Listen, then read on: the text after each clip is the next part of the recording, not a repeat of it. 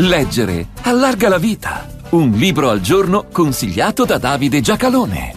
Guardando la carta geografica, i confini fra i vari paesi, non si può non sentire la curiosità di sapere perché quel confine passa proprio in quel punto. Quando poi scoppia una guerra, quando il confine viene infranto, si infiamma e gronda sangue, allora sapere diventa un bisogno urgente.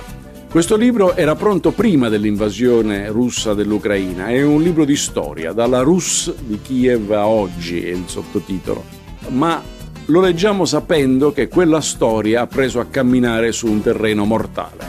Giorgio Cella, Storia e geopolitica della crisi ucraina, pubblicato da Carocci, Ricercatore e docente presso l'Università Cattolica di Milano, l'autore ha dedicato molta attenzione alla storia della Russia e dei paesi dell'Est. Questo libro aveva visto la luce nel settembre del 2021, ma gli eventi hanno suggerito una nuova edizione, un veloce aggiornamento nel marzo del 2022. Lasciamo da parte le considerazioni più immediate, a questo punto già invecchiate, che è poi il rischio sempre presente quando dalla storia come strumento per comprendere la realtà si passa a usarla per comprendere la politica, che dopo poco tempo è già passata.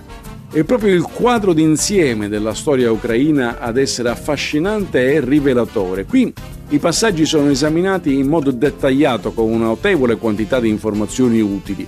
Quel che si coglie è che il formarsi di una realtà ucraina e cristiana prima dell'anno 1000 precede largamente il formarsi di una realtà e coscienza russa. Se da Kiev il baricentro si sposta verso la Moldova, verso l'odierna, allora inesistente, Mosca, è perché il figlio di Vladimir, Yaroslav, subisce la pressione turca e mongola, così la terra di Kiev diventa da subito un confine, per giunta attraversato dalla naturale divisione del fiume Dnieper, già osservato da Erodoto 400 anni prima di Cristo altro che questioni contingenti. Quando l'Ucraina comincia a sentire un bisogno nazionale alla metà del XIX secolo, come altri, come l'Italia, impatta sul travaglio ad est con le divisioni che avevano portato fra la Polonia, Russia e le repubbliche baltiche. Tutto questo finisce dentro il processo rivoluzionario russo e sarà dopo il colpo di Stato bolscevico che l'Armata Rossa occuperà l'Ucraina.